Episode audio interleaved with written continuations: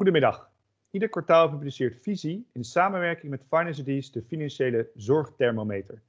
Dit kwartaal staat deze in het teken van de coronacrisis. Vandaag spreken we met Jorrit Wiggert, voorzitter van Visie, over de resultaten van de financiële zorgthermometer en over wat hij beleidsmakers en belanghebbenden mee wil geven in deze moeilijke tijden. Dag Jorrit. Dag Wouter. Uh, van harte welkom. Uh, super dat je even tijd uh, vrij wilt maken voor een kort interview. Um, ik kan me voorstellen dat jij veel hebt gesproken met jouw collega's in de afgelopen weken. Um, wat hoor je om je heen bij andere financiële professionals in de zorg? Um, en wat is de rode draad van die gesprekken eigenlijk? Ja, de afgelopen weken is iedereen langzaam los aan het komen van de crisis waar we mee, waar we mee begonnen zijn. En zie je toch dat mensen langzaam weer de blik op de toekomst gaan richten. Mhm. Hoe, uh, ja, hoe moeten we nu verder? Uh, welke uh, bijdragen en regelingen zijn er allemaal in den landen afgesproken en beschikbaar? Mhm. En hoe gaan we zorgen dat we de reguliere zorgverlening weer gewoon op gaan pakken en dat mensen krijgen wat ze nodig hebben? Ja, dus de, de schrik is er even vanaf en ik kan me voorstellen dat die best wel groot was. En er wordt wat meer nu naar de toekomst gekeken en hoe gaan we op de lange termijn dit oplossen?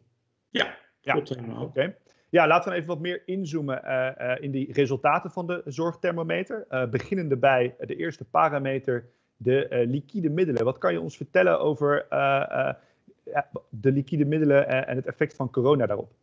Ja, nou, de afgelopen periode zag je toch steeds meer zorgen ontstaan over: kan ik wel het salaris betalen in mei? Kan ik het vakantiegeld daarbij wel, wel uitkeren? Maar gelukkig zijn uh, uh, de financiers daarop ingesprongen en op de achtergrond ook nog de banken uh, om zorgaanbieders garanties te geven dat zij gewoon voldoende middelen hebben. En wat je nu ziet, is dat eigenlijk de meeste zorgaanbieders gewoon aan hun verplichtingen kunnen voldoen op dat gebied. Dus mhm. die zorg is gelukkig weggenomen. Oké, dus is het een kleine verwachting in de daling van de liquide middelen, maar tegelijkertijd zijn er ook veel financiers andere uh, partijen ingesprongen om ervoor te zorgen dat die uh, schok zo klein mogelijk is, als ik je goed begrijp. Ja, ja, waar nodig zijn er voorschotten verstrekt uh, door de financiers. En dat heeft denk ik voldoende lucht gegeven voor de meeste zorgaanbieders. Oké, okay. um, en laten we dan wat verder inzoomen op de uh, financiële uh, ratio. Hè, ratio's als gevolg van het financiële resultaat. Wat kan je ons daarover vertellen, Jorrit? Nou ja, het resultaat is natuurlijk gewoon heel erg onzeker over 2020.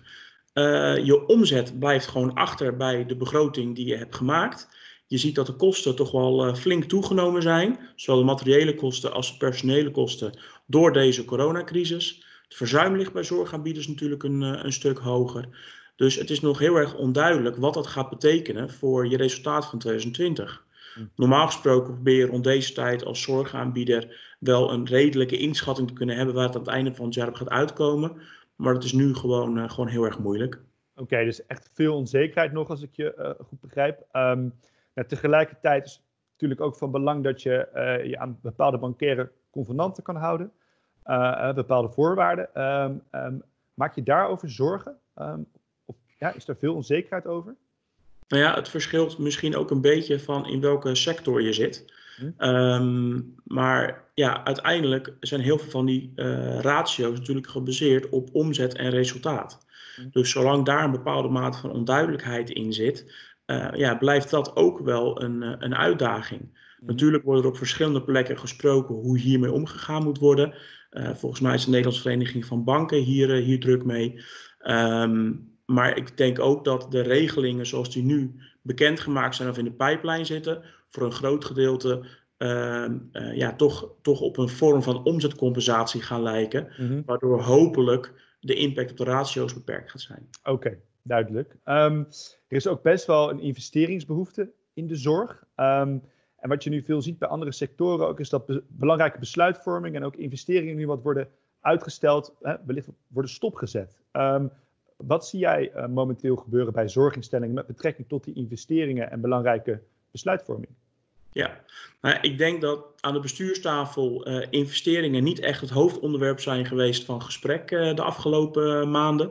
daar zal toch veel meer gaan over het, het, ja, het bestieren van je organisatie in deze crisis en hoe houden we de, de toko overeind en leveren zo goed mogelijke zorg voor de patiënten en cliënten. Uh, en ik denk dat grote projecten die liepen, dat er in veel gevallen ook gezegd is, nou laten we even gas terugnemen. Hm, ehm, hè, bouwprojecten waar je even wat gas terugneemt. aanschaf van nieuwe software of apparatuur, waarbij je even wat gas terugneemt. zolang dat uiteraard mogelijk is voor de bedrijfsvoering. maar nu komt er wel weer wat ruimte om die noodzakelijke investeringen weer te gaan bespreken en de plannen nog eens tegen het licht te houden. Mhm. Want wat je wel ziet in deze crisis is dat natuurlijk de zorgaanbieders veel minder vanuit de traditionele silo's in qua bekostiging uh, konden opereren. Er vond verschuiving plaats van, uh, van ruimtes, van, van medewerkers.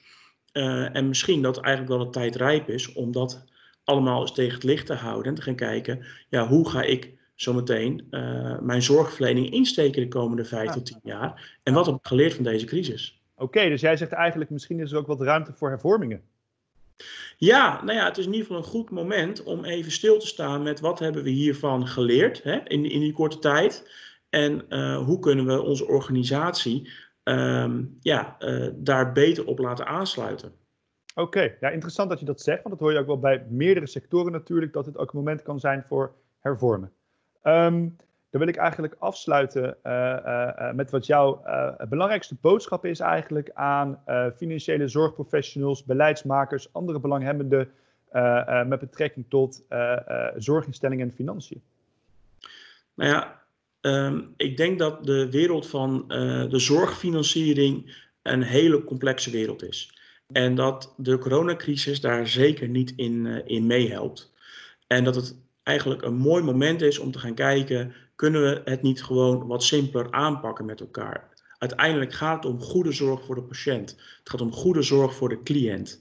Uh, en uit welk vaatje men dan tapt om dat te bekostigen, dat beperkt eigenlijk de professional alleen maar in het leveren van kwalitatief hoogwaardig, maar ook doelmatige en rechtmatige zorg. Dus ja, mijn idee zou zijn, laten we het simpel houden, zo eenvoudig mogelijk. Ik zeg ZEM.